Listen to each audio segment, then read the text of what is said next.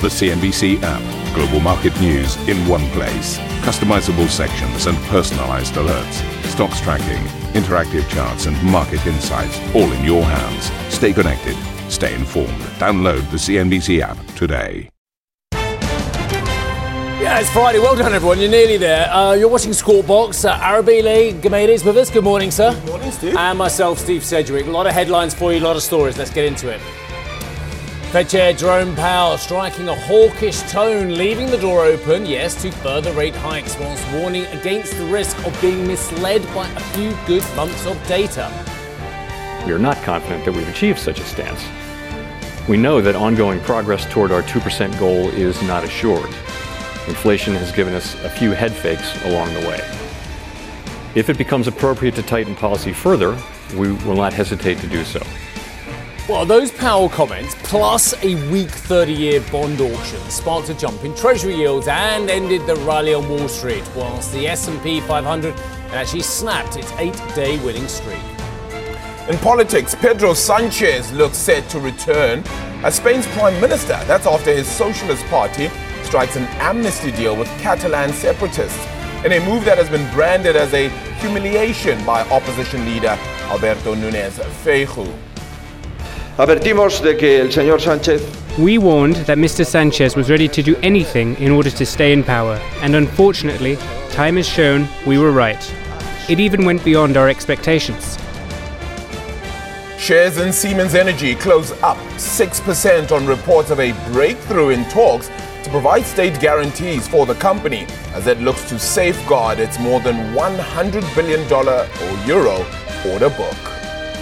And Bitcoin hitting an 18-month high, whilst Ether topping the key $2,000 level on signs that asset management giant BlackRock is taking its first steps towards a spot ETF. The CEO of Ripple tells CNBC new rules are needed. At some point, the SEC has to step back and realize that their approach of regulation through enforcement, let's just bring lawsuits, that has to break.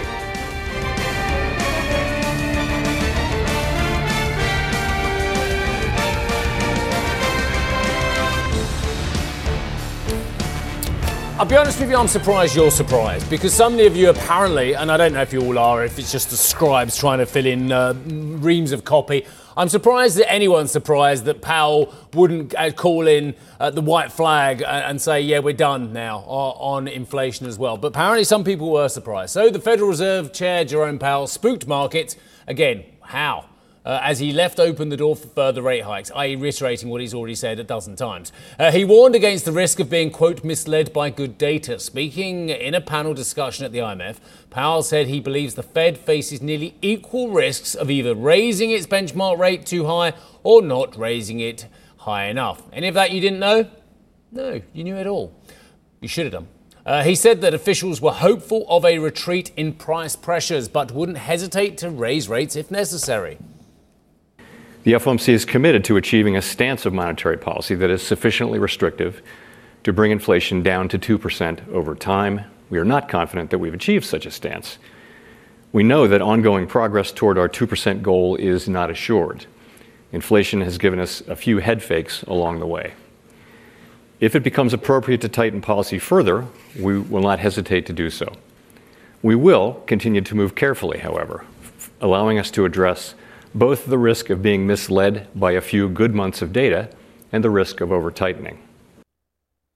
So, as Steve said, it's quite correct. Jay Powell has always noted that it will remain higher for longer, it will be data-led, but has not necessarily taken away the chances of another rate hike here. Jay Powell, of course, the market-moving impact that we really were expecting yesterday, or the market mover we were all anticipating in the diary. And so that's come and gone. But one would argue that on the other side of that, we still had that 30-year bond auction, which was another market mover itself. Not as much demand when it comes to that one.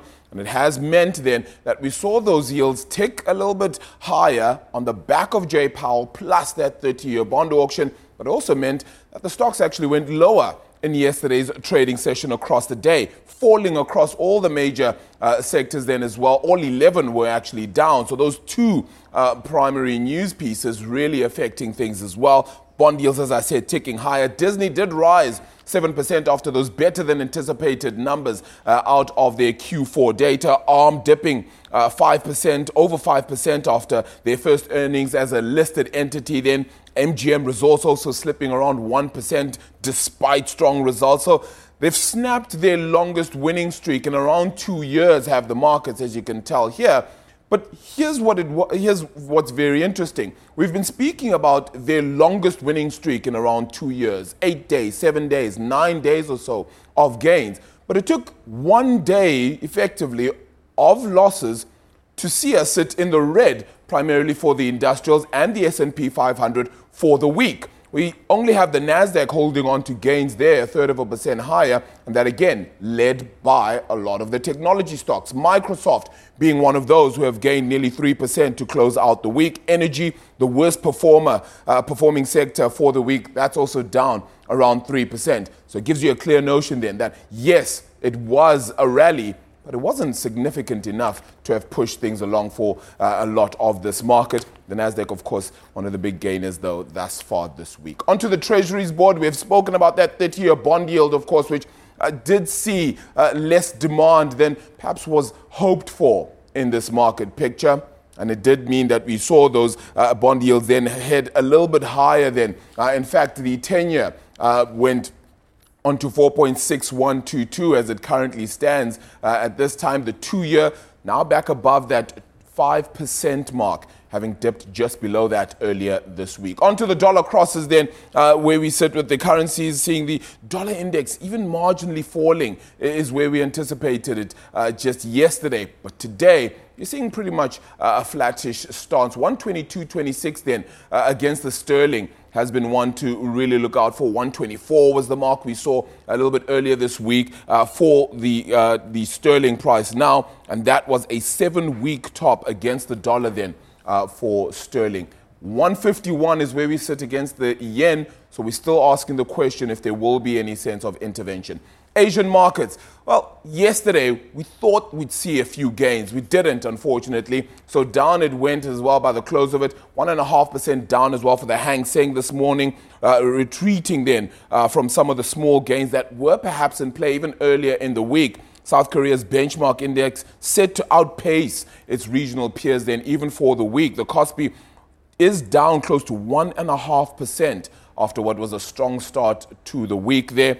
Of course, following on from what was a downbeat day out of the United States. Steve. Yeah, thanks very much indeed. A day of realism, perhaps, as well. Look, we've got a technology expert who's already waiting in our green room. He got in lovely and early. That's Mark Horton. I just want to flag that up. In 23 minutes' time, we'll talk to him about AI, and we'll tap him for a bit of technology stock gen as well. So as Arabina was saying, the US Treasury yields climbed on Thursday following a $24 billion sale of 30-year Treasury bonds. It drew weaker than expected demand. The sales bid-to-cover ratio was weakest in roughly 2 years. Indirect and direct bidders were also at their weakest level since 2021. And actually the primary dealers, the ones who kind of back this, they were left with 24.7% of the debt on offer.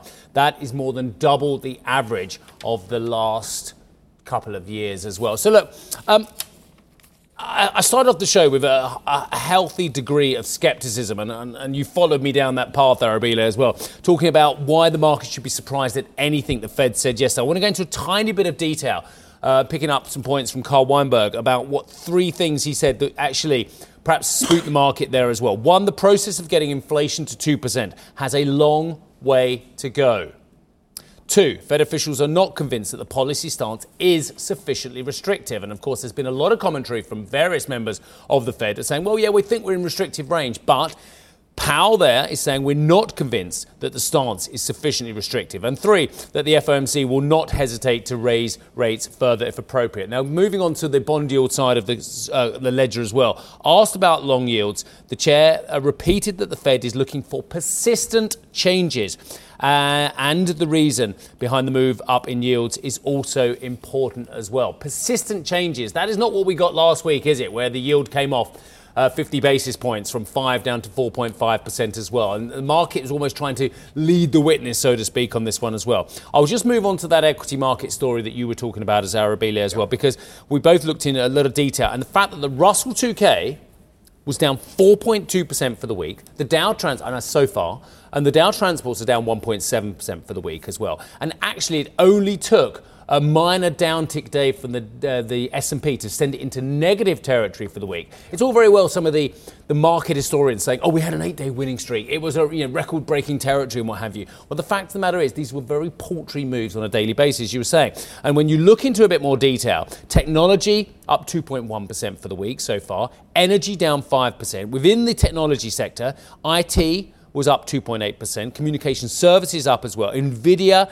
General Digital as well. Some of these individual lumpy stocks were skewing the picture for the broader market as well. I think it's very important to say that actually a vast number of US stocks are significantly lower for the week. Yeah, so the broad-based discussion will be, where do you find your value? What are you looking at right now to try and say to yourself, well, there's enough to kind of pick on precisely for the end of the year, which is where some may be interested in looking. And you know, I thought it was very significant, as you mentioned, that small caps sinking even further. Let's remember that on a year basis, then year-to-date losses for the Russell 2K has actually also reached 4%. When you compare that to the S&P 500, which has actually gained 13.2% or so, it kind of gives you a clear sentiment. And maybe this is where that consumer story and the macroeconomic story is beginning to have that flashing red somehow, that economic worries may indeed be persisting. I also wanted to touch on that central bank story that you touched on a little bit earlier as well, Stephen, say that even across the pond, actually, that's similar discussions are happening. So the ECB's Vice President, Luis de Guindos, saying that it's too premature to be discussing rate cuts. So a similar sentiment to what Fed Chair Jerome Powell has been speaking of, saying that actually we're still looking at trying to ensure that things are restrictive. Speaking of restrictive, Hugh Peel from the Bank of England saying that policy would have to remain restrictive in order to push CPI back to that 2% target range. So is it premature to be speaking about, for example, in the US, having rate cuts? The dot plot seems to be pointing towards, or markets seem to be pointing towards, a 50 basis point cut in interest rates up until the end of next year. Is that perhaps too premature when we could even have one more hike, if not more? Because I think if you're going to hike again, Steve, you don't make just one cut. I mean, one hike. I don't know, it's the truth. And I actually don't know if it is one, if it's skips and pauses, whether one is more going to do it, whether the cumulative and lag data is going to lead further there. So I couldn't possibly say that. But one thing I will say is you mentioned Hugh Peel there as well about policy rates need to be restrictive. Well, it's actually his intervention that led to the gilt rally, certainly at the short end earlier this week, was saying maybe mid-2024 might be the time for rate cuts as well. So I think actually that Peel is saying two different things, perhaps in the same way, and then they're both being interpreted different ways. I think that's very interesting that the market's on a different day choosing to say, okay, they need to be restrictive, ergo, we don't buy gilts, and on another day saying we may get cuts down to from the middle of 2024, ergo, that we can buy gilts. Yeah. But and one more comment I just want to raise as well, and just about the lack of subtlety in the market as well. This is from Datatrek as well. The S&P 500 earnings declined by an average 31% during a recession, and it typically takes 3 years for earnings to recover. Neither outcome is remotely baked into US stocks. And I think that's fair to say that there's no subtlety in the moves we've seen on the US markets as well. Average 31% decline in earnings in a recession. Now, a lot of people believe we're not going to get a recession. So pays your money. On a programming note, don't miss Steve Leisman's exclusive interview with the San Francisco Fed President Mary Daly. That's coming up later today at 1900 CET. Okay, let's have a quick look at some of the statements coming out from Richemont as well. I've just gone straight to source on this one as well. Sales and operating profits from continuing operations, 10.2 billion euros and 2.7 billion respectively, notwithstanding certain uncertain macroeconomic and geopolitical environments, demanding comparatives and significant adverse foreign currency movements as well. Sales up 6% at constant exchange rates, actual exchange rates. Growth led by... I beg your pardon, that's 12% at constant, 6% at actual. Growth led by Asia Pacific, which is very interesting, up 14% at actual exchange rates as well. Continued outperformance of retail, up 9%. Operating profit from continued operations down 2%. And I'll just give you a quick snapshot of the The shares, as you can see on the screen, are down pretty dramatically from their highs. Of course, there's been warnings elsewhere in the sector. Downbeat updates from the likes of LVMH. Arabile. All right, we'll continue to, of course, dive into those data pieces as well across the day. But coming up on the show, violent protests erupt in Spain. That's amid anger over Pedro Sanchez's amnesty deal with the fugitive leader of a Catalan separatist party. Plus, Siemens Energy gets a boost amid reports of a breakthrough in talks over state guarantees. And we'll hear from Ripple CEO Brad Garlinghouse as Bitcoin hits an 18-month high. You can catch that exclusive conversation at 7:45 CET.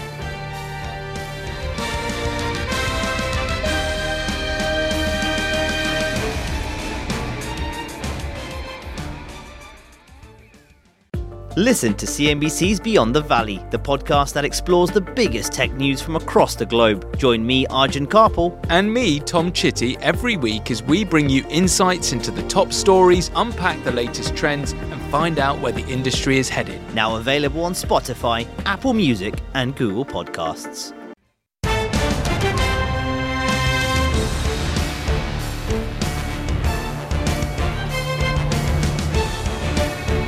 Welcome back. Now, Spanish protests grew increasingly violent as thousands of people took to the streets for a fourth night in a row opposed to the Spanish Socialist Party's deal with Catalan separatists to form a government.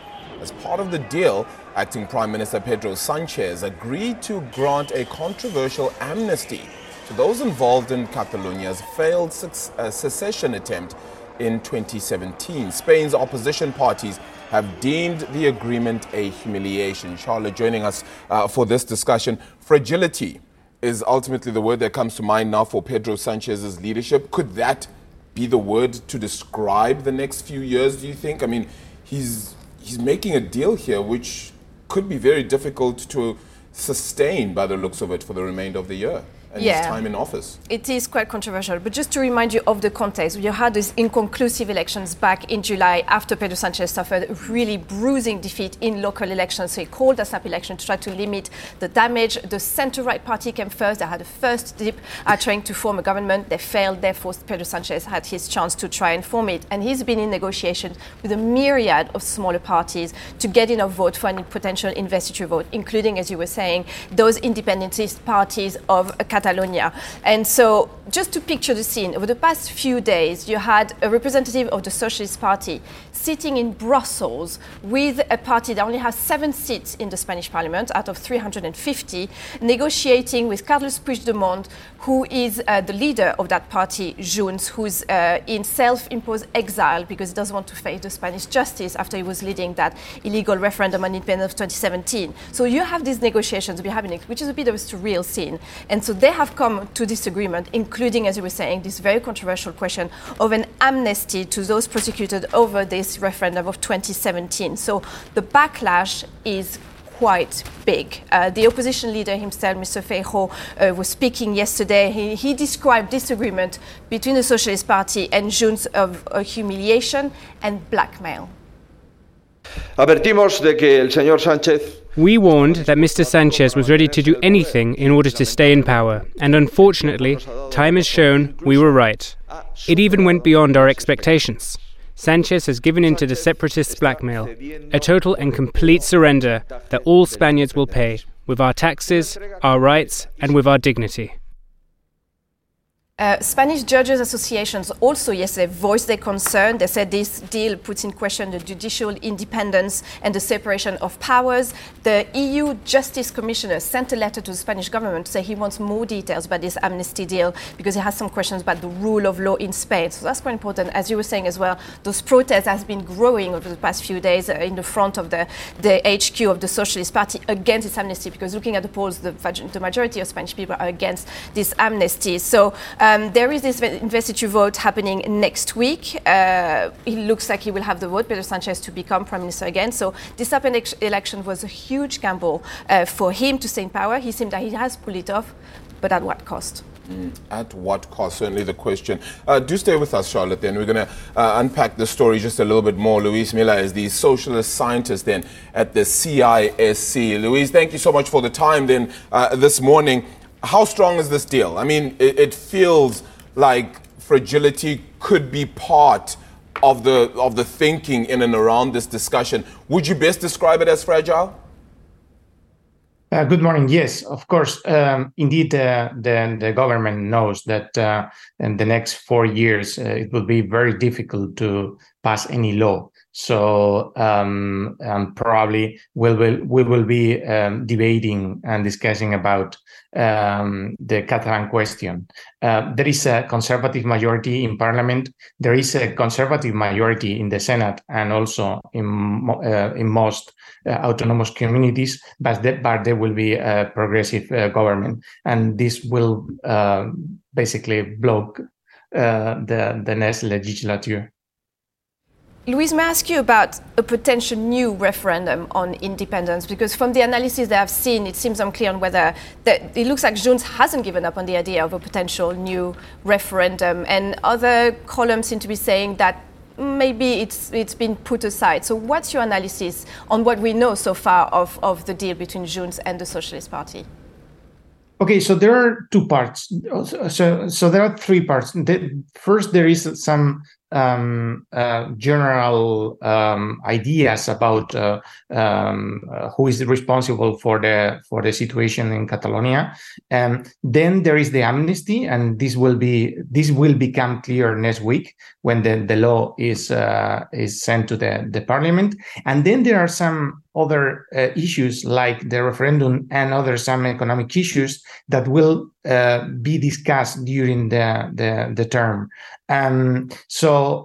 This is very interesting because what they have done is that they have agreed to disagree, and then they have said that Junts will ask for the referendum along the way, and in case they don't get it, they will stop supporting Sanchez. But by the time being, the PSOE and Sanchez wrote in that agreement that they are not for the referendum. May I ask you what that means also for the political credibility of Pedro Sanchez, I guess, to a certain extent, because there was some criticism against him in the last election when he said he wouldn't govern with the far-left Podemos, and then he did. Then he said before this election that he wouldn't give an amnesty or referendum to with negotiation with Junts or the other separatist parties, and it looks like he did. So I just want to know, what does that mean in terms of the credibility of Pedro Sanchez going forward?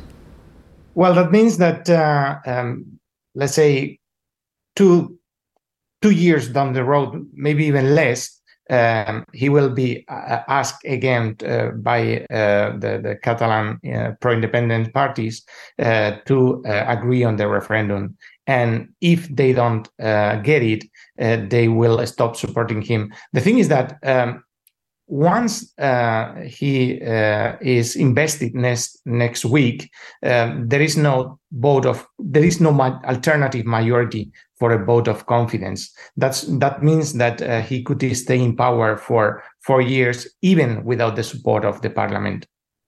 He could stay in power for years, but he doesn't control the Senate. He doesn't control most regional and local governments, as you mentioned as well. How good is this government going to be in its ability to govern over a multi-year period if it doesn't control key parts of the political system? I mean, they know. I mean, it's not something that they hide. I mean, the government knows that they will have to rely on this really small majority, 51% of the members of parliament. I mean, I guess that they expect the Partido Popular, the Conservative Party, to support some laws, 1-2 years down the road. But it's another gamble. So probably what we will have is a blockage and new elections in a couple of years, but everything is very uncertain because the country is highly polarized, basically there is a tie. So we will have to see what is going on, not in the next few years, the few weeks that there will be social unrest and a lot of protests, but in the next few months, looking at whether the government is able to secure any majority in parliament. Luis, just a final question here. What we heard from Puigdemont, from the socialists yesterday, they said that this agreement will help to contribute to the resolution of the conflict between Catalonia and Spain. But there is no conflict between Catalonia and Spain. If anything, independentism movement is weaker now than it was a few years ago. So is this agreement actually likely to reopen potentially a rift between Catalonia and the central government? Definitely. I mean, what we are seeing these days in Spain and what we are going to see the next few weeks is what we saw in Catalonia in 2017.